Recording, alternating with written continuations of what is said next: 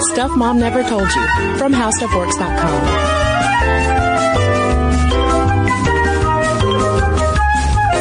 Hello and welcome to the podcast. I'm Cristen. And I'm Caroline. And Caroline, there's um, something I've been needing to tell you. Oh? You know, just I just want to let you know that if you're out on the road, Mm-hmm. feeling lonely and so cold, all you have to do is call on me, and I'll be there Hmm. On the next train. Am I screwing up the lyrics already? No, I think you got it. Where you lead, I will follow anywhere that you tell me to. If you need me, you need me to be with you, I will follow.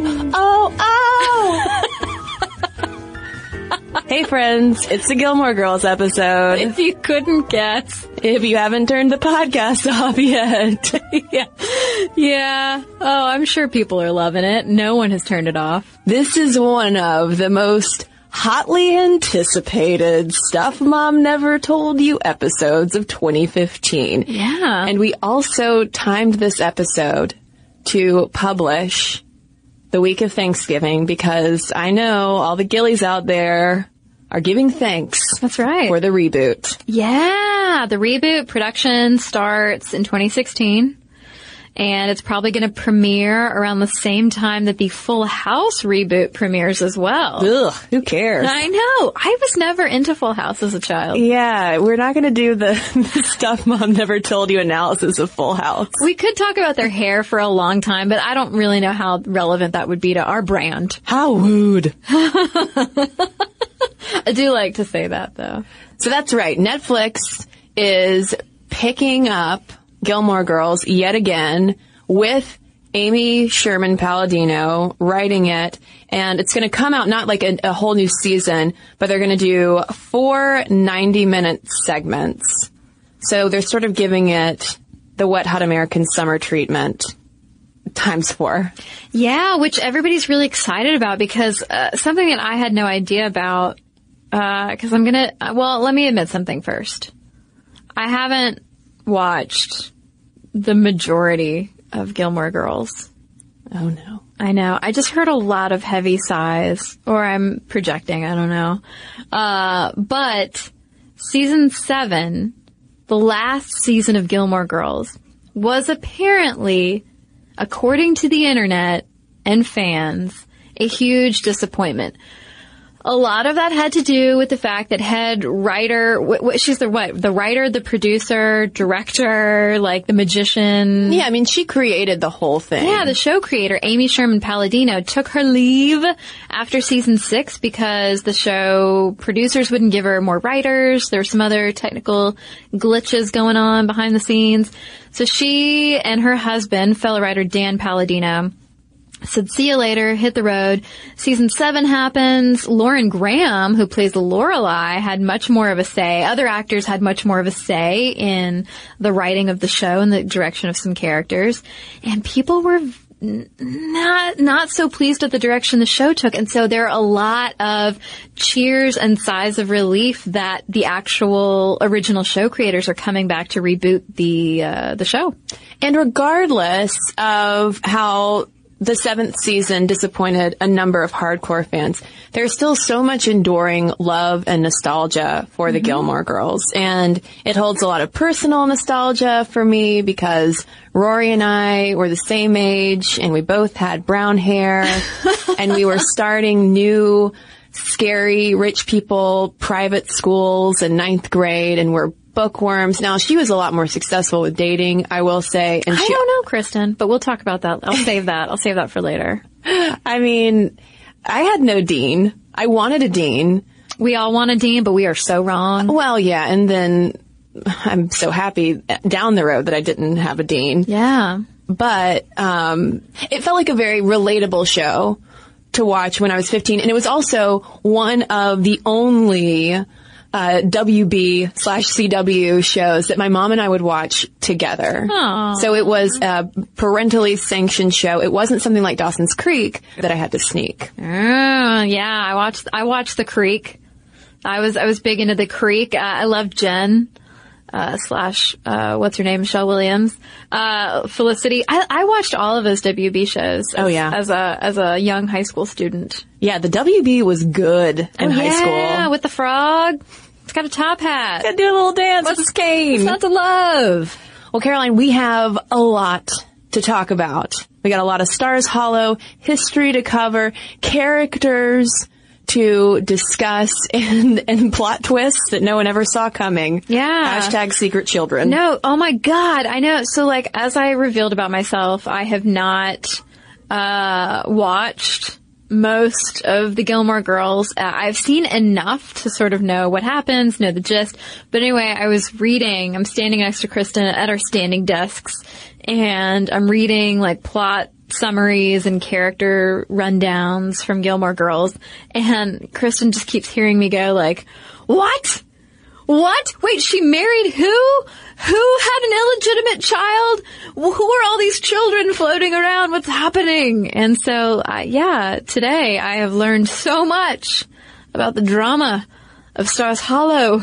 Well, let's back up for a little Stars Hollow 101 because I have a feeling that, that not everyone is, is has all of their Gilmore Girls knowledge readily at hand. So Lover of Hats, Amy Sherman Palladino, uh, created Gilmore Girls, which debuted in 2000 and lasted for seven seasons with that infamous seventh season that ended in May 2007. And I did not know this. She got her start writing on Roseanne. Yeah. And the whole Gilmore Girls pitch, as she recalled to AV Club, was just off the top of her head. She had no idea about Stars Hollow and all these quirky characters. She was at the tail end of a pitch meeting. People were getting kind of tired and she just kind of came up with this idea and threw it out about a mother-daughter relationship where they are more best friend than parent-child. Yeah, and she said that everybody was really excited about the idea. I don't know if they were just excited to go to lunch, so they were like, yes, that's great, do that one. But I'm really impressed that in that 2000-ish or late 90s era, people were willing to go for that, the whole mother-daughter thing. I, f- I feel like, uh, you know, anything that's feminine tends to be poo-pooed in the media, so I'm, I'm very pleasantly surprised now in retrospect that these TV execs were like, yeah, feature a mother and daughter and have it be all about their relationship. I think it's great. Yeah, I mean, well, meanwhile, over in Dawson's Creek, you did have Pacey having sex with a teacher on the desk, so this was just playing it safe by WB terms at the time. Um, but the whole Stars Hollow angle of it came together when she went on a fateful trip, ladies and gentlemen, to see uh, Mark Twain's house. And she stayed in a quaint little inn in a quaint little town called Washington Depot, Connecticut. And she realized that this was kind of the setting of where this mother-daughter pair should live. And she even went to a Luke's Diner type of establishment where everyone seemed to know each other. And at one point, one of the customers got up and went to behind the counter to serve themselves coffee because it was just that kind of small town. It was no big deal. The waitress was busy. So they just got up and served themselves. And she was like, this is amazing. Something needs to happen in a town like this. Well, she she also talks about how when you take this storyline of Lorelai, the mother, getting pregnant at 16 with Rory, who's the daughter, uh, you know, where where she was saying would I want to run to that is safe, that's welcoming, non-judgmental, warm, it takes a village, all that kind of stuff. Because Lorelai and her parents, who are very wealthy in the show, are from Hartford, Connecticut. And so driving through this little town in real life, uh, Sherman Palladino, uh, notes like, oh, this is great. She's not running off to the big city. She's not running off to New York or Chicago or something. She's, she's going to a place that's a little bit safer and more supportive where she can build her life, uh, with her daughter. And Rory and Lorelai did build a life together with Amy Sherman Palladino's guidance for six seasons. And then David Rosenthal took over in the period that shall not be named.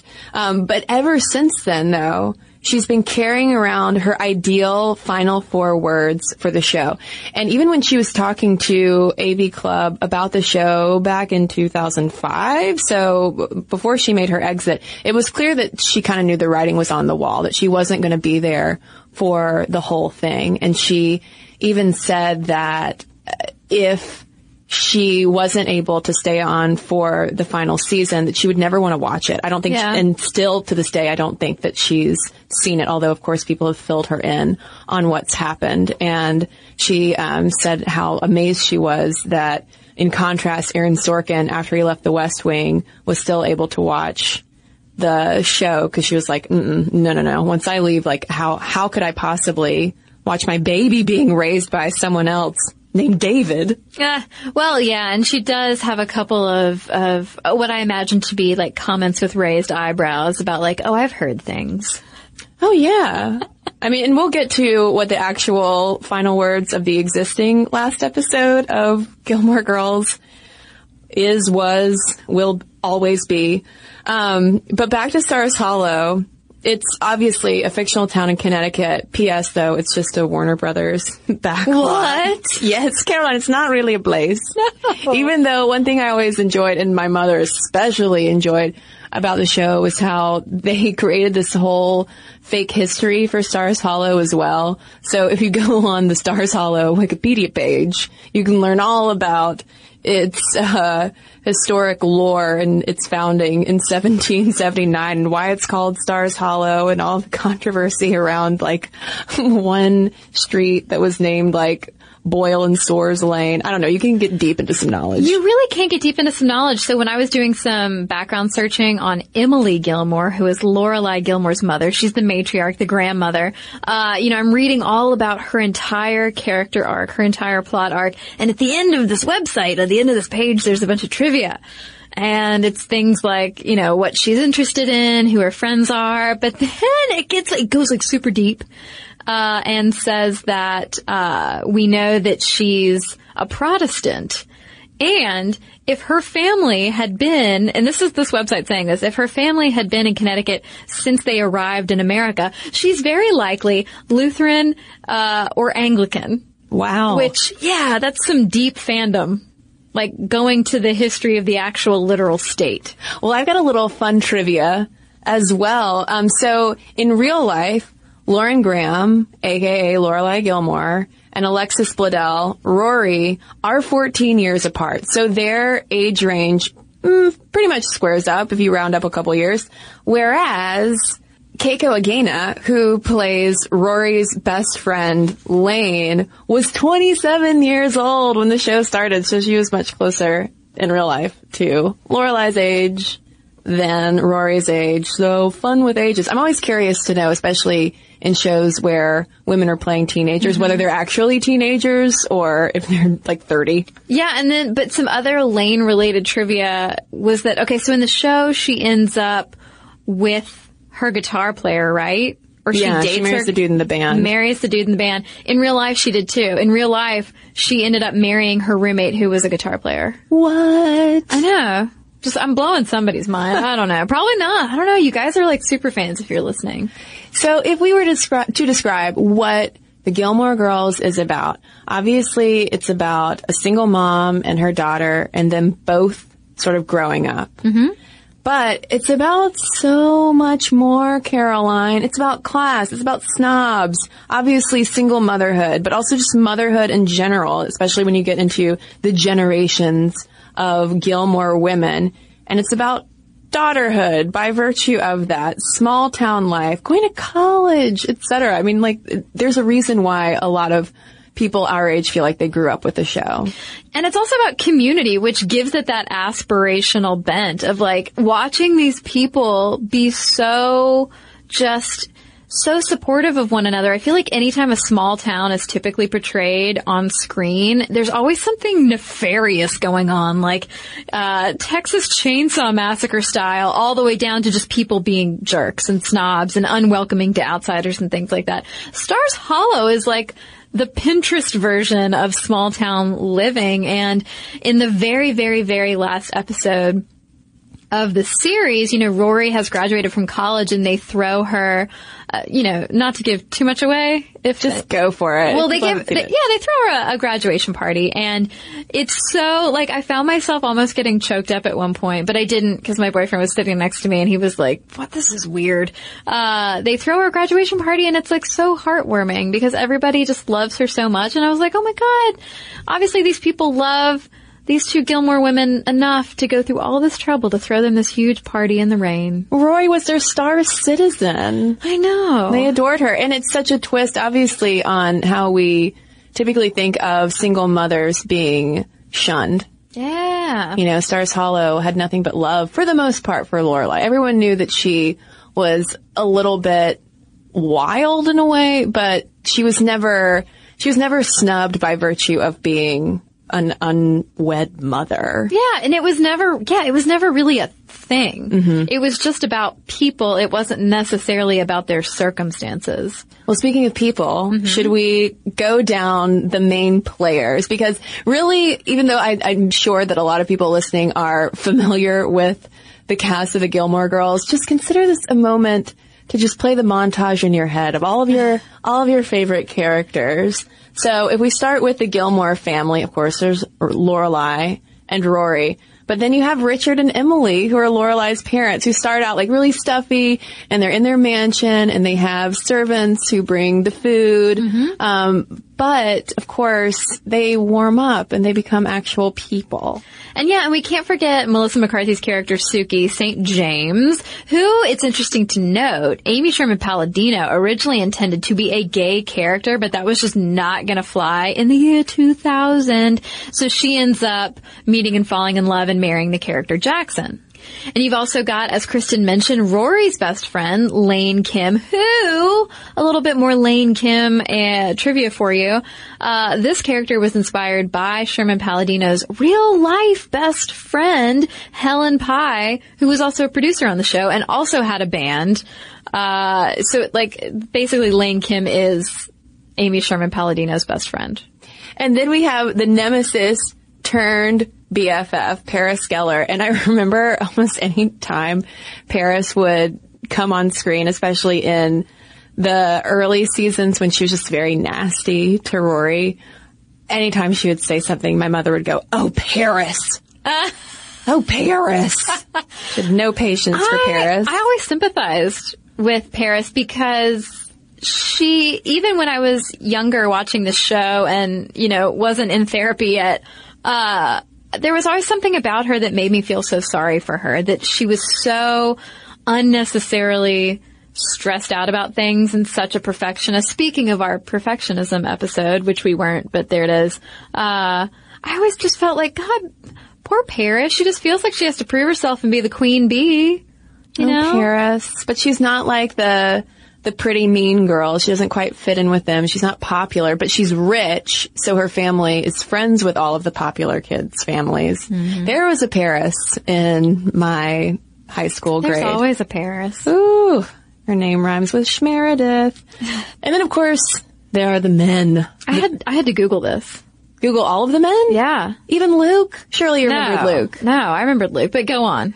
So there's Max Medina, who was Rory's teacher at Chilton, who is Lorelai's first boyfriend and the first guy we see propose to her. Lorelai collects proposals just left and right in this show. And then of course there's Luke, who is the proprietor of the diner that ultimately ends up with Lorelai because we knew from the very first episode, didn't we, that they were going to end up together.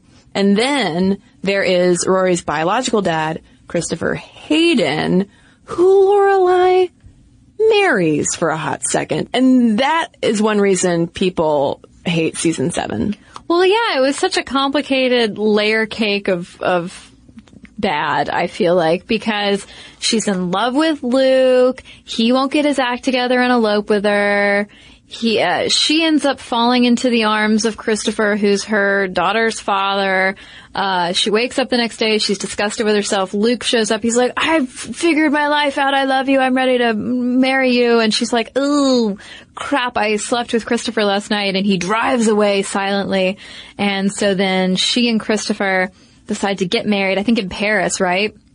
And then they come back and she and Luke aren't speaking, but then he needs her help to deal with his mystery daughter that he's kept from her. And there's all this drama with his baby's mama. And then she realizes, oh, I still have all these feelings for Luke. And so she and Christopher have to get divorced. What?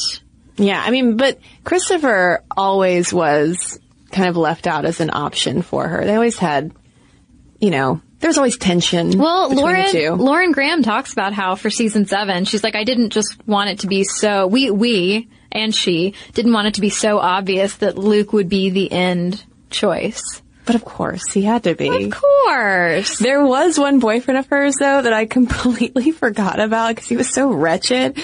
Was a snobby guy named Jason who was a like business competitor with her dad and I think she knew him growing up and he was just awful. Hmm. And I think I just intentionally forgot about him. Yeah, I had to Google all of those guys minus Luke and Christopher. Uh, and then I also had to Google a bunch of Rory's boyfriends too. Uh, you've got Dean Forrester. He's in the pilot episode. She meets him at school, like right as she's like, "I'm going to go to the fancy private school and wear a wear a uh, pleated skirt. It's going to be so amazing." And she meets Dean, and that like starts this whole drama with her mother of like, "I don't want to transfer schools because I'm in love with this bad boy with a butt cut." Um, and he does turn out to be bad boy number one. Oh, was he such a bad boy though? He's ultimately a bad boy. I thought he was just kind of like, oh, well, Is he the Stars Hollow version of a bad boy? Mm, maybe a little bit. The only, the bad boy moment came when they fell asleep in his car together and she didn't come home and Lorelai was like, she's repeating my mistakes. Oh no. Yeah, well, that's that is definitely. I mean, that is a literal conversation that happens in season one, episode one. Yeah. of Lorelai being like, "Who is this boy? Who is this man friend of yours?" This walking butt cut. I know, such a bad haircut. Uh, we've also got Tristan, um, and he that was was that Chad Michael Murray? Yes. Talk about a WB star. He of the squinty face. uh, then there's the dangerous, dark, handsome Jess, who these are episodes that I definitely caught because I remember watching it with my mother too and being like, he is so cute. Jess was handsome. but he was a bad boy too, right? Jess was definitely a bad boy. He rode a motorcycle, Caroline. And had brown hair versus versus Tristan who was blonde.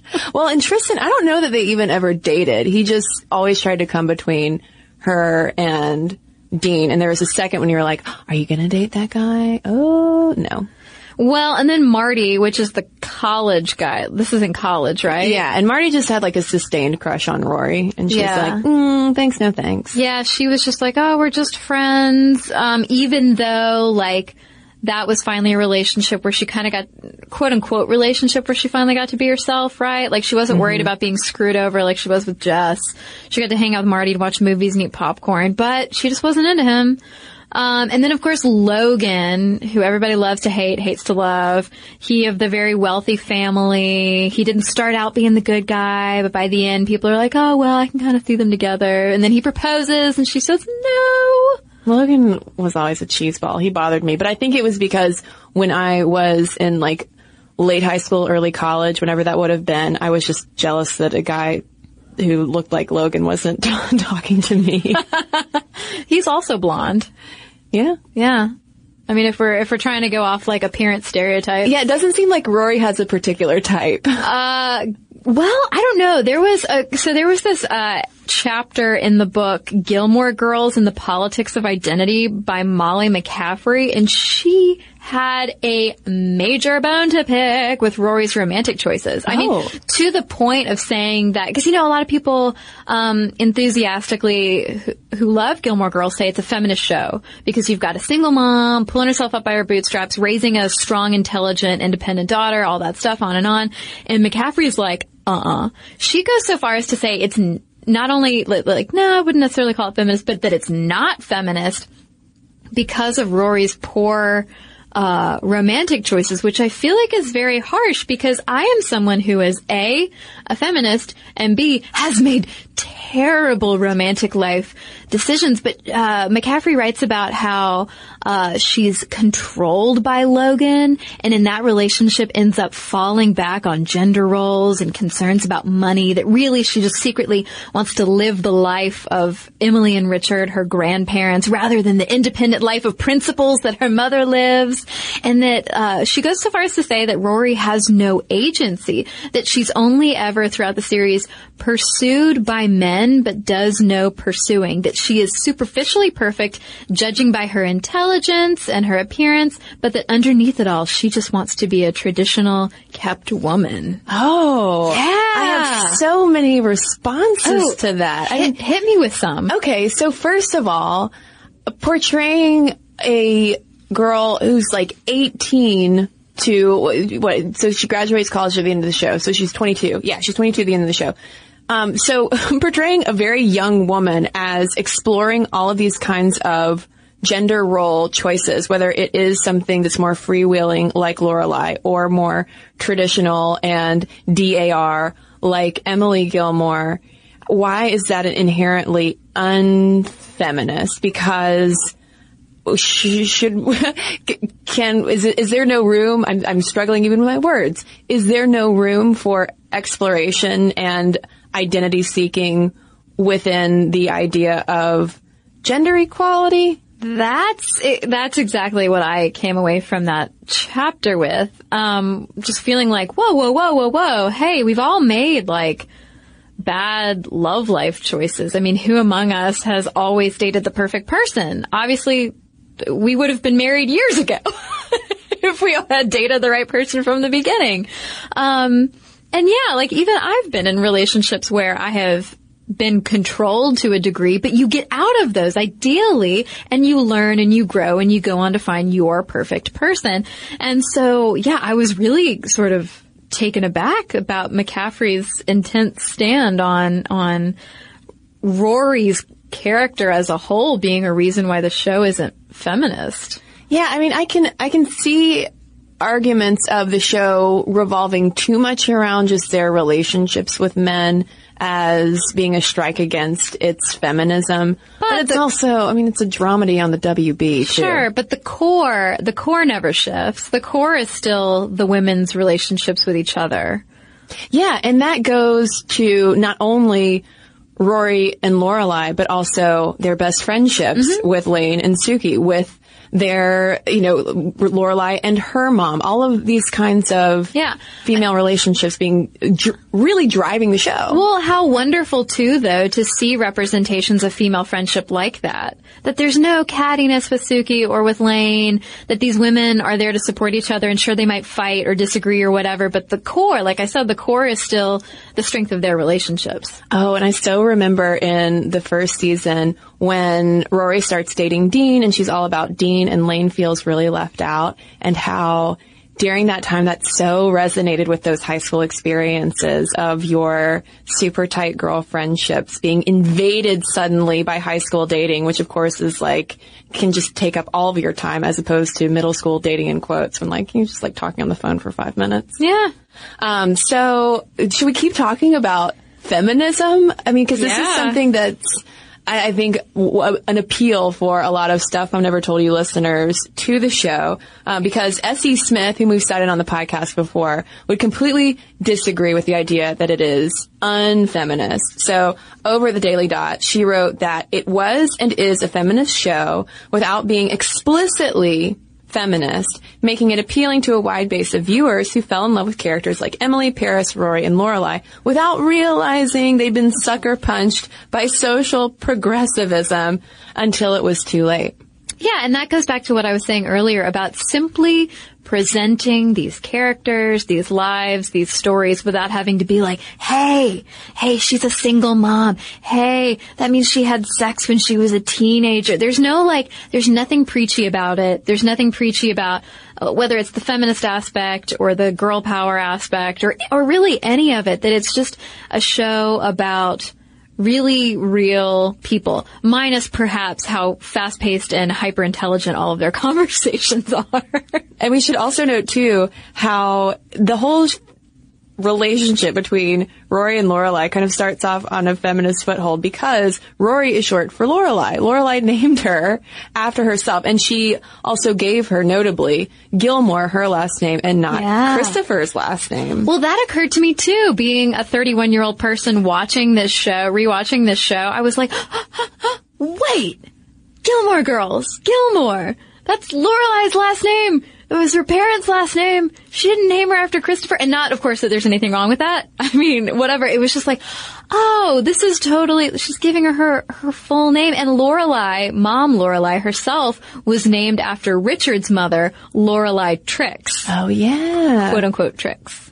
Um, and in the pilot episode, Rory says to Dean about her having the same name as her mom. She was lying in the hospital thinking about how men name boys after themselves all the time. She says her feminism just sort of took over. Personally, I think a lot of Demerol went into that decision. Yeah. So there you have, right out of the gate. I mean, Amy Sherman Palladino and Dan Palladino were making intentional choices with all of this. Sure, but notably, according to a whole bunch of things we read, that is the first of, I think, two or three times the word feminism is ever uttered in the show. But I, I can't be too critical of that for several reasons, but also, if Amy Sherman Palladino and Dan Palladino are writing this show in a time period when it was not okay for Sookie, one of the main characters, to be gay, then they're probably not going to wave the feminist flag to literally either. And so I can't fault them for writing in that environment. But Sherman Palladino has gone on the record more recently as saying like, well nowadays they'd all be gay. yeah. They'd all be talking about feminism and they'd all be gay. She's like, it's just a different time now. Well, and I think they snuck the feminism in more subtly, as S.E. Smith noted, whether it was just the basic premise of the single working mom taking care of her daughter in a very well-adjusted and healthy kind of way and not demonizing her for it. But also you have all of the book references throughout. I mean, one of the things that I personally loved about Rory and so many did was that she was such an avid reader. And one guy, uh, Patrick Lenton in Australia, went through and painstakingly noted every single book reference in the whole series Yeah. and tallied up 339 titles and some feminist standouts include Gender Trouble by Judith Butler, uh, two Simone de Beauvoir titles, Second Sex and Memoirs of a Dutiful Daughter, and A Room of One's Own by Virginia Woolf. So I mean, it's it's the feminist vegetables. You're just sneaking them in. Well, and you know what's so funny because the show is so notable both for its fast-paced dialogue, but also all of these pop culture references and literary ref- references. But I had watched just the very first pilot episode when I read this article about this guy compiling the list of books. And to give you an idea of how many literary references are squeezed into each episode, as I was scrolling and scrolling and scrolling and scrolling down this list, I was like, that was mentioned in episode one, that one, that one was mentioned, that one, oh, she and Dean talk about that book. So like, there is a lot going on in every episode, so it's no surprise that you hear a lot from fans online who are like, it was such a treat to get the DVD, to watch it first, to then get the DVDs and now have it come back on Netflix because the older you get, the more life experience you get, the more those references that previously went over your head are caught. Yeah, I mean, and there is literally so much packed into each episode by virtue of the dialog It's very uh, unique, rapid fire style of dialogue, the likes of which you I didn't see again until watching Scandal, which has a similar like staccato, really quick monologue Or- style. Well, yeah, and then Aaron Sorkin shows. Oh yeah, Right? Very true.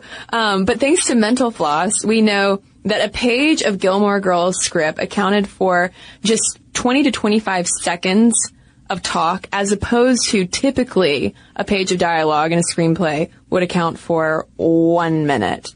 And Sherman Palladino and and Palladino, her husband, were very painstaking about the scripts. Like they would all pass through their hands just to make sure that they maintained the exact same tone because it's so, I mean, it's unmistakable the way these characters talk to each other.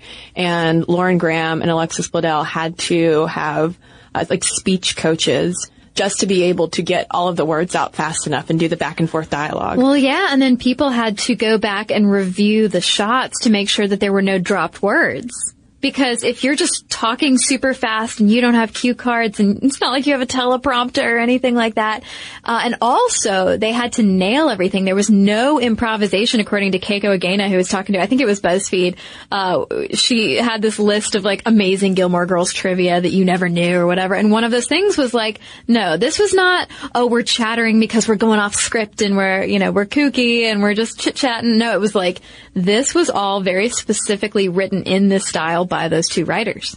Well, in addition to the Gilmore Girls dialogue being one of those love it or loathe it aspects of the show, can we also talk about their appetites? Uh-huh. Because I feel like anytime we post something Gilmore Girls related, if someone hates the show, there will be a comment on how they hate how much they eat and yet stay slim. Yeah. And this was something that I was thinking about a lot, especially after reading the essay Past the Pop Tarts, the Gilmore Girls' Perpetual Hunger by Susanna B. Mintz and Leah E. Mintz, who really analyzed their eating in the show. And they made some uh, notable observations about how as much as Lorelai and Rory talk about food and especially junk food and pizza and ice cream and all of their favorite greasy delights, you never see them eat it.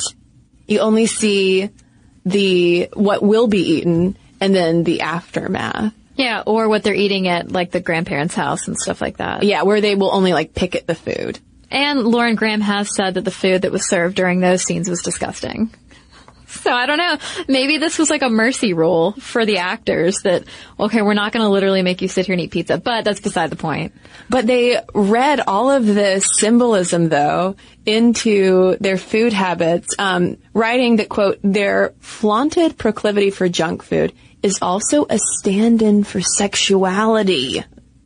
Really? It, I mean, they wrote it. I mean, I know, but wh- do you think that? Do you, what do you think? No, I don't think that. I don't think that Amy Sherman Palladino was like, we can't show how much they really want to have sex and want to indulge, and so they're just diverting it into food. I think it was a hallmark that she created of their relationship. Yeah, I think it's part of that slumber party aspect. These people are very specifically written to be sort of BFFs beyond just mom and daughter. And part of that is like, hey girlfriend, you feeling bad? You want some ice cream? Do you want to hang out? Do you want some pizza? Pizza's easy. We can just call.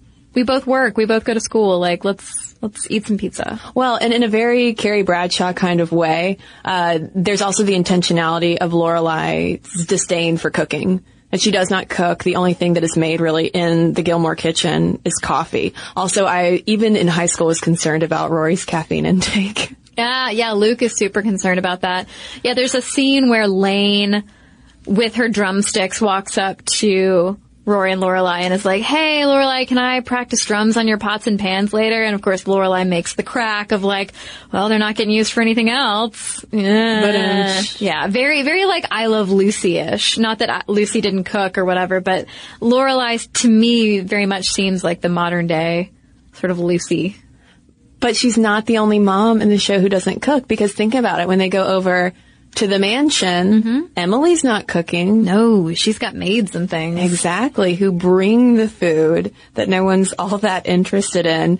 Um, and I do like though how the cook and the caregiver, in the more traditional sense of the word, is Luke, Yeah, a dude wearing a you know constant stubble and backwards baseball cap. I know. He looks very much like Dude Roommate.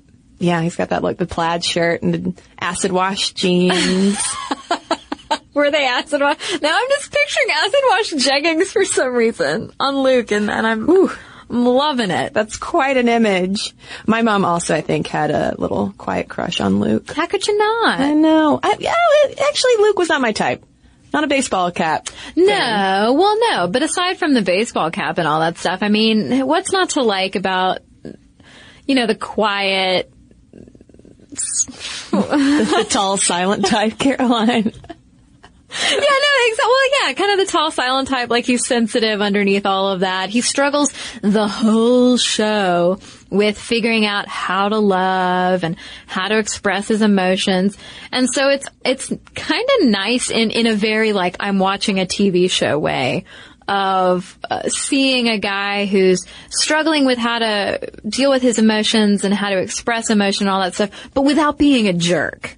Because so often I feel like culturally and in the media, if somebody doesn't know how to deal with their emotions, they might be mean or abusive or vitriolic or anything like that. But Luke is very much just the gentle giant almost. And I appreciate how they allow the friendship between Luke and Lorelai to develop. Well, yeah, and, and Sherman Palladino talked about that too, saying like, I was not going to rush anything, it, whether it's Luke and Lorelai or pretty much any other plot development. She wrote about how she just wanted to let things develop and take their time, and when the time was right, she would have it happen. So is there any room for critique on the Gilmore Girls? Is it a perfect television product? Well, of course not. Nothing on TV is perfect. Oh man. I know. A lot of people take issue, for instance, with the diversity thing. Yeah. That there's not really a range of, uh, well, sexual orientation for one. We've already talked about that, how that wasn't going to fly with the producers. Uh, but also race and ethnicity. I mean, you've got Lane and her family who are Korean. Uh, you've got French Michelle, who a lot of people are like, is he French or gay? And Amy Sherman Palladino has said, and yes, I'm going to keep using her full name. Oh, I do too, yeah. Has- Just Amy sounds too casual. It sounds too casual. Uh, but she has said that they quote unquote went on the record early in the show by having him say something about liking women or something. But she's like, we never really went back and addressed it because what's the point? Like, you can think about him whatever you want to think about him. And the actor who played Michelle, uh, swore on his mother's head, apparently, that he never asked the showrunners what uh, Michelle's sexual orientation was because it just wasn't important. Again, it was another aspect of the show that was like, we don't need to hit anyone over the head with anything. We can just have the characters be characters. But again, I'm like going back into like, oh, it's so wonderful. Oh, wait, but there was not really any diversity. I know, aside from the Kims, who some people have criticized as being too stereotypical, particularly Mrs. Kim. But you have, you and I, Cristen, read so many things from Asian American writers who were like, that was my mother. Yeah. You know, that was me trying to sneak out of the house and put on the band shirt and listen to rock and roll where my very traditional mother was, you know, telling me I was going to get in trouble for all of that stuff. So, so I don't know. I mean, I can't speak to that personally, being someone who did not grow up in a Korean American household, shockingly. Wait, what? I know the things you learn about me. But that really is the extent of their diversity. I mean, I cannot name a black character who uh, named black character on the show, for Yeah. instance.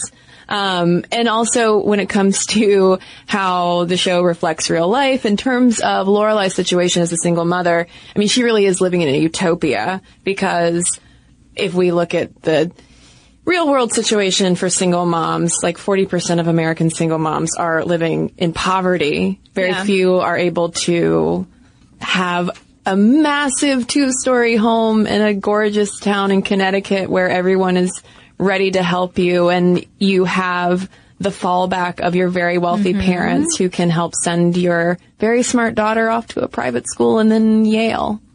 Yeah. Yeah. They didn't, they never really kind of delved into the whole money thing. Yeah, there would- there would be times when Lorelai was short on cash, and especially when she was opening the Dragonfly Inn, but it would just be a temporary obstacle that would very quickly be solved. So we could get back to the relationships. Exactly. Who wants to talk about money? That's so tacky. And then, of course, there are concerns about Rory and Lorelai's relationships of like, okay, is this healthy or are they just straight up codependent? Yeah, I I thought about that a lot because it's natural for, you know, parents to be close with their children and then the kids start to get older and they rebel and break away. And then you know, even if they do fix the relationship with their parents and stay close, they're still their own person, they're still independent, but you wouldn't know it from from this show. There's no there's no breaking away. There's definitely like we're best friends, we never fight. And I was like, God, they never fight. How do they never fight? They have a couple of fights, Yeah. but basically they never fight. Compared to my mom and I in high school, they never fight. Yeah. Um, and I half expect after the credits roll on the final episode for Lorelai to hop in her Jeep and hightail it to the Obama bus to track down Rory. So, uh, yeah, I mean, like, but that, but that's just part of, that's the show. I mean, that's the whole thing is, is their intense, close relationship. Well, it's it's like you've put an Instagram filter on real life, and that's what Gilmore Girls is. the Stars Hollow filter. Yeah. It should exist. Um, but I have a feeling that one of the, the biggest criticisms of the show at this point are the final words. For a show that was built on dialog mm-hmm. the final words were, I guess so. Yeah, Rory was talking about how she wasn't going to wear the world's greatest journalist hat that Lorelai got her, and Lorelai says, "How will people know that you're the world's greatest journalist? I guess they'll just have to read your articles and find out." And Rory says, I guess so. And the camera pans back from their table at Luke's, and the screen cuts to credits. Yeah. So, but those were not shockingly, uh, those three words were not the four words that Amy Sherman Palladino had in mind the whole time the show was going. What do you think the four words are? I love you too. No, I don't know. Maybe? That's a good guess. yeah, that's what I immediately thought of. And it's Lo- uh, Rory saying that to Kirk. I was like, what? No. Impossible. He's an awkward, he looks like the bizarro version of Chris Hardwick to me. Kirk? Yeah, I could see that. Yep. Nerdist fans. Well, because I kept looking at him and I was like, what else is this guy in? Like, why do I recognize him? Oh, you don't. You just think he looks like Bizarro. You don't host at midnight. You're just Kirk. Um, and I do enjoy uh, when I see characters like Kirk pop up now on other shows. He's popped up on something. I forget what it was, but it's always fun to see a Gilmore Girls cameo somewhere else. And I'm sure that those actors hate that they, by people like me, are just considered Gilmore Girls cameos when they are on other shows. But Well, so do you think that, I mean, Gilmore Girls has been off the air for a while now and it is coming back on Netflix. People are excited about it. Everybody's talking about it. Do you think that Gilmore Girls will go down in television history as one of, one of the better ones? yeah, I think it already has. Yeah. I mean, I think that it- you just can't deny that a show that focused so closely on women's relationships with each other was not, and, and for so long and in such a, a unique kind of way, isn't great television. I think so. I think it is. Despite what my fiance might say about the Gilmore Girls. Oh, whatever. Our significant others can go watch like Die Hard or something. Yeah, I don't, like, I can understand why people, uh, don't like the dialogue sometimes, but I think it's fantastic. I think it's fantastic too. Um, I I'm a little envious because they pack. I just get so jealous that they've got all these pop culture references that I'm like, I can only catch so many of these. But those aren't our final words for this episode, are they, Caroline? Oh, for sure not. We would be remiss to not talk to some of the internet's foremost Gilmore Girls experts. Yeah, the Gilmore guys. The Gilmore guys, Kevin Porter and Demi Adejuyigbe, who, listeners, if you're not familiar with the Gilmore guys, the whole setup is that Kevin is a longtime fan of the Gilmore Girls. He watched it religiously when it was out and since, and Demi is brand new to the show and they're watching it sequentially and each episode of the Gilmore guys talks about the next episode that Kevin has seen for the zillionth time and Demi has seen for the first time. So yes, that means Demi hasn't even seen all the Gilmore Girls. He hasn't even seen season seven yet. Don't ruin it. I know, Demi, if you're listening to this podcast, we've spoiled so much for you. Um, but we had such a great time talking to them about why they love the Gilmore Girls and also just their journey podcasting. Um, and, and one of my favorites to learn was which Stars Hollow character they would be. So thanks so much to Kevin and Demi for talking to us. And here's our convo about the Gilmore Girls with the Gilmore guys. Folks, we are so excited to introduce the Gilmore Guys to you too. Gilmore Guys, could could you introduce yourselves to our lovely listeners? Sure, I'm Kevin Porter. And I'm Demi Adejuyigbe. And we're the Gilmore guys. we usually do that a little bit differently on our show.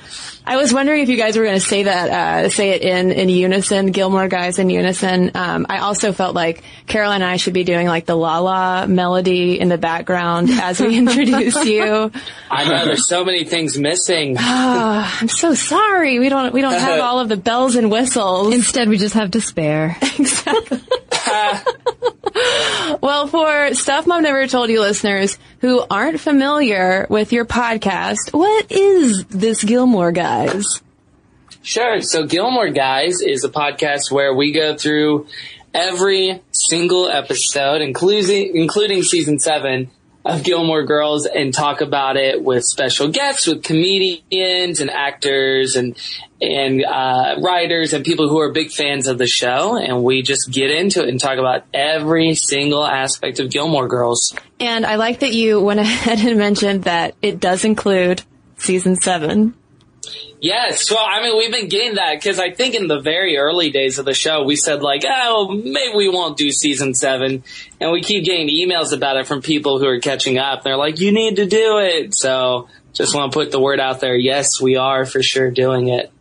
Well, early on in the pilot, actually, both of you seemed a little daunted by just the scale of this project, and you even mentioned that you might be skipping some of the episodes just to make it all the way through. So, what changed? How long did it take for you to hit your stride? And what have been your secrets to your success?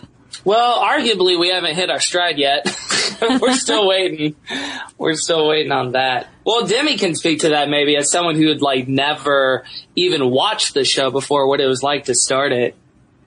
I think the biggest uh, daunting thing for me was just that I've never ever watched a show for seven seasons live. Uh, like, and it felt like that was what it was going to be, having to watch a show like this week to week and not really being able to binge on episodes as much as I was accustomed to at that point. So doing something like that and then not even knowing if I would like the show from the very early points would be a bit of a struggle. But I think when we hit our stride was when I realized I liked the show and once we realized people were listening.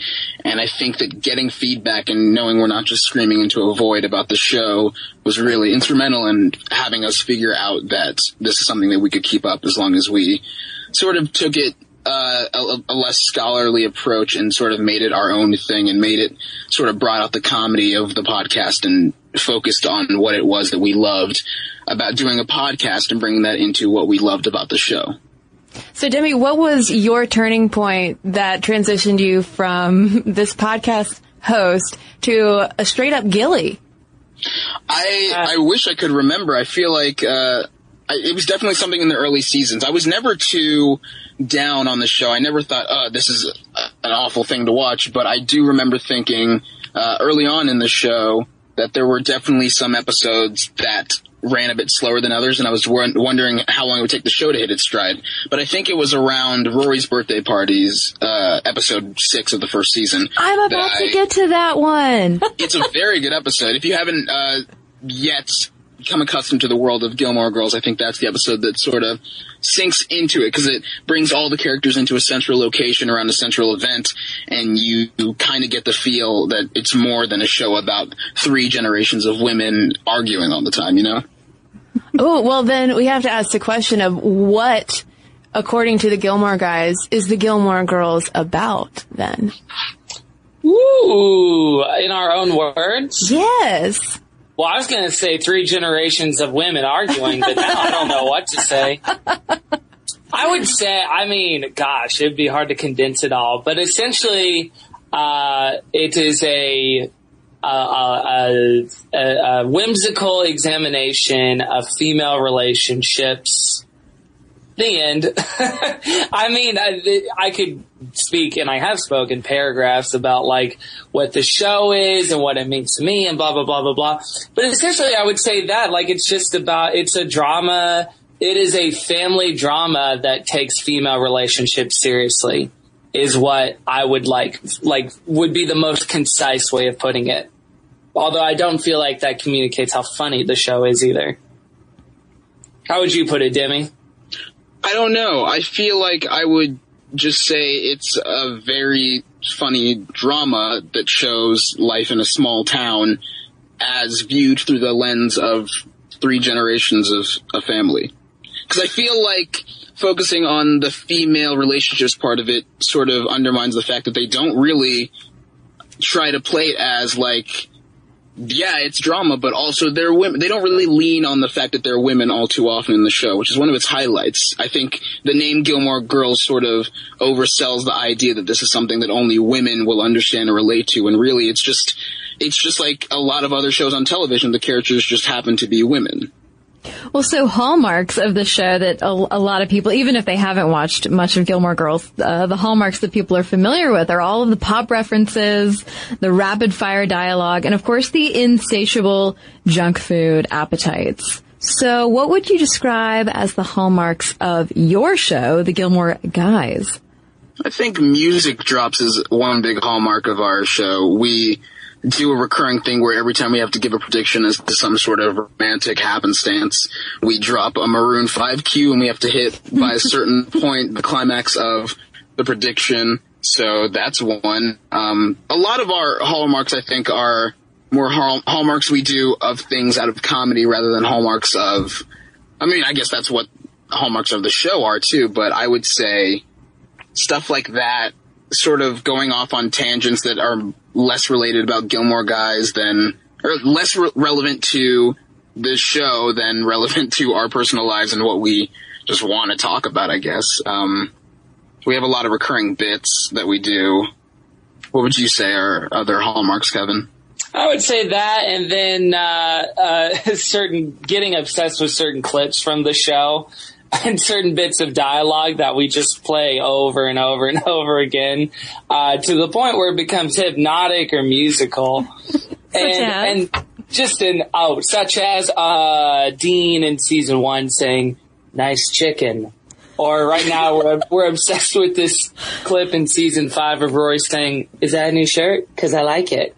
And she just says that in a very high pitched voice, and we just play that over and over and over again.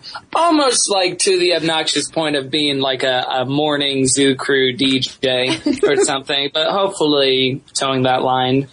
Well, and guys, guys, you can't downplay the precision of your fashion insights. Oh, of course, the fashion report. Yes, uh, you know, two two guys who know so much about fashion, as you can tell from the pictures we take for our show. Uh, just really getting into like all the details of we have no idea what we're talking about with fashion. That started as like a joke. I mean, I guess that's the show too. It started as a joke, and now it's just become yeah, kind of a cornerstone segment. Um, and then uh, something I would other I would say as well would be a segment of the show is just like making sure we're having a conversation with the audience, with the audience of the TV show and our podcast, because we always try to do uh, we always do Twitter Q and A, question and answer, and any anytime people have questions about the show or about the particular episode, we always try to get to those. We answer everyone's mail who mails in, and we do uh, you know a whole episode, whole episodes just dedicated to answering people's emails and, and whatnot. So so those would be some other hallmarks. Well, and just as a, podcast host to a podcast host, I am curious about how much time both of you put into the show because you also put out a lot of shows. You have such um, consistent fan engagement, like you're talking about, and you're also doing live events. Right. So, I mean, it's different than prepping. You know, it's it, the time that we spend prepping the show before we record is very different than what would be normally required of a comedy podcast just because we want to really do our homework and do our research and prepare the right clips and blah blah blah. And so I would I would estimate we put in about like six hours of prep work just to make sure all of our bases are covered. That's before we even turn on the mics. So, you know, and just examining like, oh, what did people say about the episode when it came out? How was it received? What were the ratings? What else was on WB at the time? What were the promos that they were airing for those episodes? Blah, blah, blah, blah, blah. Uh, so, you know, we spend a good amount of time doing that. And then also on the post and on the post production and just making sure it sounds as good as it possibly can be, and cutting out stupid stuff that we say. Uh, well, one of the most uh, entertaining things to listen to throughout the podcast is how uh, the sort of the hints and wishes, wistful longings for the second, seventh season to be redone or a reboot of some sort. And obviously that's happening now to some extent with the Netflix deal. And, uh, Demi, you wrote about this recently in The Guardian and kind of asked this question of, like whether the show could work in the context of 2015. And obviously that was more about like the show picking up from where it left off. But I'm curious to know y'all's perspective on whether just the entire show itself, if we plopped Stars Hollow and picked back up with Rory when she was in ninth grade in 2015, if the show could still work because there are so many facets of 2015 culture that would just seem out of place, especially technology even outside of the technological aspect of having to update things to sort of fit in the scope of 2015 and the technology we use and the sort of different way that drama plays out, I I hate to say it, but I don't think a show like this could exist nowadays because it's too it's too placid. Nothing nothing big happens. It's not event television. It's the kind of thing that would maybe run as a mini series and then get nominated for a lot of awards, but it's not really dramatic enough to see a teenager's life play out in a, frankly, a fairly calm way for seven years. And that's, it's lovely to see, but it was also lovely to see in a time when that sort of television was all over the airwaves. But now it's, it's not there as much anymore unless it's got a sort of hook to it. Like even the podcast we do doesn't work without the hook of us being guys. So I think that for a show like Gilmore where the whole idea is that it doesn't need a hook, it's just a very nice television show to watch, is not as uh, much of a draw in a world where every sort of television show has something to pull itself by the reins. I think Demi is right in that most TV shows that are on now have to be some sort of concept. So it's taking a thing and putting it somewhere else. So, you know, like the CW, which was, you know, formerly the WB and Gilmore Girls season seven was on the CW. Now almost everything they do is some sort of, uh, genre thing. Like iZombie, Obviously, he's doing zombie stuff. Jane the Virgin is a play on telenovelas. Crazy Ex-Girlfriend is a, a musical romantic comedy.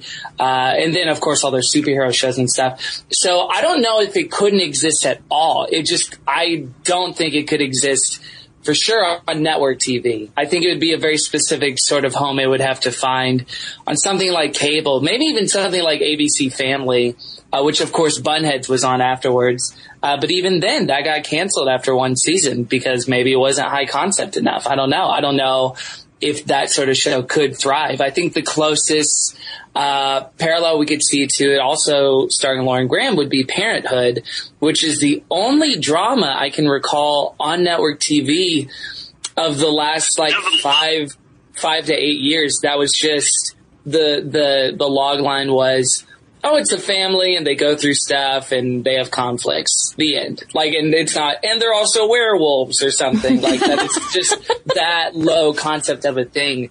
And Parenthood survived for, you know, five or six seasons, however long it was. So could Gilmore again? I'm not sure. But as far as like, and that's just like from a network perspective, like from a content perspective, I think definitely. I think the stories they tell sometimes they hinged on uh, you know anachronistic technology to us now, and Rory has lines like "Oh, I didn't get your page" or something. But otherwise, the core of the stories they're telling couldn't. Those conflicts couldn't be solved with like a tweet or a text message or something. So I think the core, if they like remade it quote unquote for a new generation in 2015, I think the core of it would be the same. Yeah, kind of like it kind of reminds me of the show Awkward a little bit. Like Awkward seems kind of like a little bit of an update, minus minus the Lorelai character. Actually, minus the whole like female relationships. Basis. Right. Well, and then again, awkward is like that's MTV. Yeah. Of course, and that's like that. I don't know if awkward could make it in a in a network television model that we have now. You know. Well, do you guys consider the show to be feminist? Do you think it's a feminist show? Uh, you know, I don't know if it's for us to say, especially as like two guys like this is feminist and this isn't feminist. Uh, but I would say that there's definitely strong female relationships, strong female characters are independent, and uh, a metric that a lot of people apply to see how uh, a TV show or a movie is treating its female characters is something called the Bechdel test. Have you guys heard of this? Oh yeah. So what we found, uh, and for your listeners who may not have heard of it, it's essentially you just ask yourself a couple questions about a movie or TV show. Are you know question number one? Are there two or more female characters in the movie or TV show? Number two, do they talk to each other? Number three, do they talk to each other about something that's not a man or the male main character, etc. And what we found in doing the first season um, was that it kind of failed the reverse Bechdel test Gilmore Girls did, in that two males didn't talk to each other until like episode five, which is actually like not, not something like Demi was saying. It's not something they emphasize on like we're women, blah, you know. it's not a, a, focal point of the show, but it's just one of those things that's that's in a in a strange way almost casually progressive, uh, if that makes sense. In that, like, oh yeah, let's just have all the lead, most all the leads be female and that they talk to each other, if that makes sense. So I, I think there's definitely some feminist value to it. Of course, Lorelai is like an amazing, strong character and, and they're all like, human characters, mm-hmm. I think would be the best way to put it. Like regardless of this is what a woman should be or shouldn't be or blah, blah, blah, that Amy Sherman Palladino took care to create these well-rounded, nuanced, flawed, amazing people that happen to be women, I think is the main strength of the show. Well, you mentioned uh, casually progressives. Now, Stars Hollow is a pretty straight white town. Do you think, do you think that their lack of diversity detracts from it, from the show at all? I don't think it uh, detracts from it as much as it does paint the idea that this is a very uh, very specific view of a small town. It doesn't try to make a point about uh, its lack of diversity. It doesn't really try to make a point of the few black characters it does have, and I don't think that's necessarily a huge flaw of the show as much as it is just kind of this a real reflection of the show creator's sort of life. Like it's not, you know, she is a white, a straight white woman, and she's writing a show about straight white women, and and it's sort of it, it, I wouldn't say it's a criticism of the show that it doesn't have too many minority characters, but it does sort of limit the stories they can tell, and it doesn't really. It, it's one thing that they don't kind of delve into, in the sense that they don't really delve into stories that are so female specific at times or make a point about female relationships in the show. They can't do, like, I think they so much don't want to get pointed about the drama that they have. They want to keep it general that they don't even see the idea that uh, general conflict can apply to portraying conflict of other races as well, or other sexualities, or even uh, the conflicts that anyone different than the characters they portray would experience. You know, they just want to present conflicts and stories that are applicable to people of literally every creed, which means not doing something that is so specific to women or to men or to white people or to gay people or anyone. It's just, here's a story that applies to a person and we just have, we just happen to have given the avatar for that person to a female white woman. That was a lot of rambling. I don't know if that made sense. No, that made total sense. Um, since everyone is now asking you two about the Netflix reboot, I am curious to know if each of you could, you know, put a bug in Amy Sherman Palladino's ear and be like, you must do this. I want to see this. Is there any, do you have any kind of like wish list? I mean, also for you, Demi, you haven't even seen the entire show yet, right? right? Yes. Oh my gosh, there's still so much. um, so yeah, I mean, is there is there anything that that you would especially like, or something I don't know, a character you you wouldn't mind never seeing again? Well, I'll assure you that we have no power, influence, or control over what Amy Sherman Palladino decides to do. and uh, uh, I mean, as far as what I want to see, I don't really have any expectations for it truthfully of like they need to hit this point and they need to do this with Luke and then Jess needs to blah blah blah and then Rory's got to da da da. I because especially too like in the age of like the reboot and the revival and blah blah blah. I it it seems like setting yourself up to be disappointed by walking in with too much of that baggage. So, and maybe that's the politician's answer is like, I want them to do whatever they want to do, but that is truly my answer. If anything, you know what? Here's one thing I would love to see. I would love to see Kirk successful, uh, in successfully running his own business of some sort. That is like just a crazy, uh, uh, success story and just he's huge and, and, uh, and he's a millionaire now. That would be great. That's really sweet. um, one one thing I'm curious uh, to get y'all's take on is: uh, Do you think Sookie will be in the Netflix reboot? I mean, Melissa McCarthy obviously is like so huge now and has been kind of absent from all of the reunion stuff. I think if they do it, it'll kind of be what they did with Bradley Cooper in Hot American Summer, where he's just kind of there for one or two days filming all of his scenes, and maybe we hear Sookie's voice off screen saying things to suggest that she's in the room, but we don't see her as much as we'd like to, or there are a lot of stand-in shots. Uh, and that's even just the best case scenario, because in my mind, it's a foregone conclusion that Melissa McCarthy will not be there. Like, which is a shame, but it's also, I think it's understandable, and I, I like to imagine that even though everyone would love to see it and can't imagine the show without Sookie, she is not one of the central for like the central characters of the show and I think that they could rewrite or they could write this sort of finale to the show without her being there more than a few episodes. Like even in the show as we're watching now, she's not in too many episodes. She doesn't have too many main stories, especially when she gets pregnant. It's just kind of touch and go when she comes in to deliver a few quips. And I think that's exactly what it would be for the new season.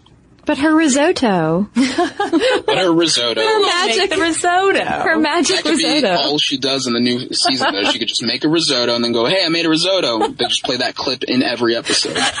she just Ah, keeps coming use around the corner. with risotto. Yes. What a brilliant uh, solution. Um, one one final question I have for you two is: uh, Could you, which, Kevin, which Stars Hollow character would Demi be? And Demi, same to you for Kevin.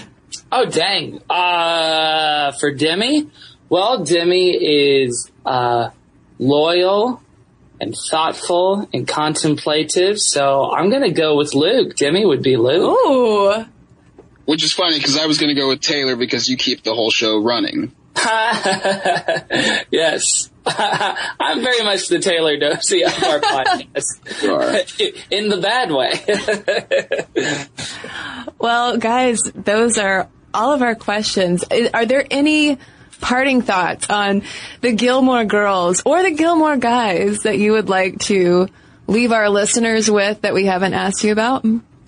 Uh, no, you can just uh, check out our show Monday and Wednesdays. It's on iTunes and SoundCloud and wherever you can find podcasts. And and check our website GilmoreGuysShow.com for tour dates. And we'll be hitting the road again in January, doing some dates up in the Pacific Northwest, in Portland and Seattle, and hopefully coming to a town near you.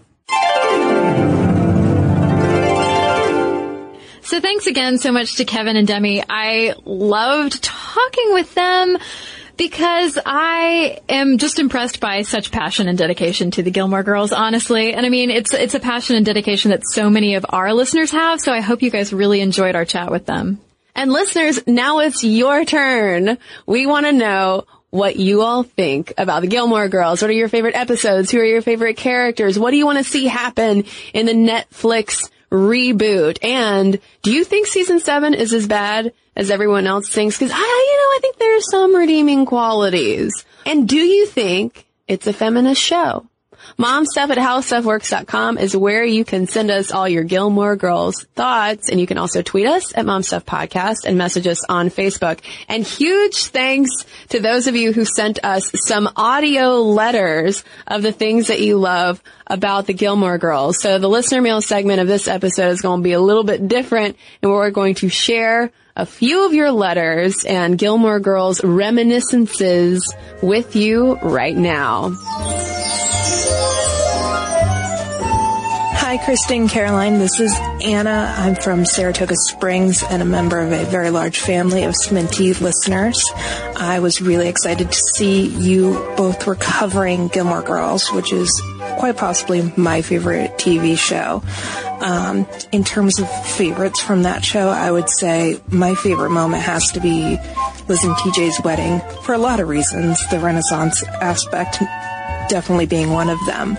But the first dance to uh, Sam Phillips' Reflecting Light was definitely has to be my favorite moment in the series. Um, just because watching uh, Luke and Lorelai dance was really interesting. You see, they start off, you know, with a lot more space between the two of them and a little awkward in their steps. And by the end of the song, you see they're just physically closer and moving smoothly and you see them get comfortable, which for me is kind of what their whole relationship arc was. Um, so I don't think that was intentional, but that was something I always noticed and really enjoyed when watching that scene. So, um, keep sharing all the awesome shows. I listen to y'all every week and I'm constantly converting other people to listen. Uh, have a great day. So thanks for that, Anna. And next up, we have Liz, who shared her Gilmore Girls thoughts. And in a follow-up email, she wrote, I think something about having four brothers and no sisters growing up reinforced my attraction to a show full of female influence. I also got the rare opportunity to visit the set back when they were filming on a WB studio tour flipped the F out as I stood in their doorway and walked on Emily's driveway and wandered around the gazebo. Total fangirl moment. And here's what else Liz had to say. I'm a huge Gilmore Girls fan. I love the wit of the show. I love the humor. I love the intelligence. I love the strong female characters. I think it's great. I've been a fan since it first came out back in 2000. Um, what's kind of weird that I recently realized is it came out in 2000. I was 16. The character Rory is 16. Now, uh, just a few months out from 2016, where I'll be turning 32, which is the same age as the Lorelai character when the show first starts. And it's just kind of um, interesting to me that the show is still such, um, you know, a piece of my pop cultural reference and things that I that I think about in relation to my life.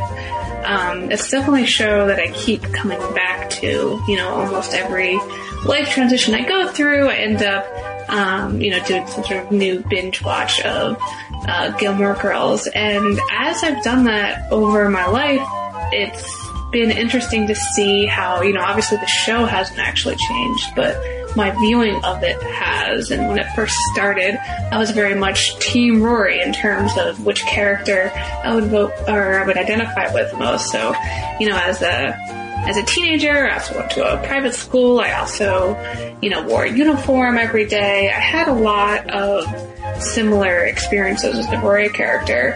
And then in college, I think I started to identify more with the Lorelai character.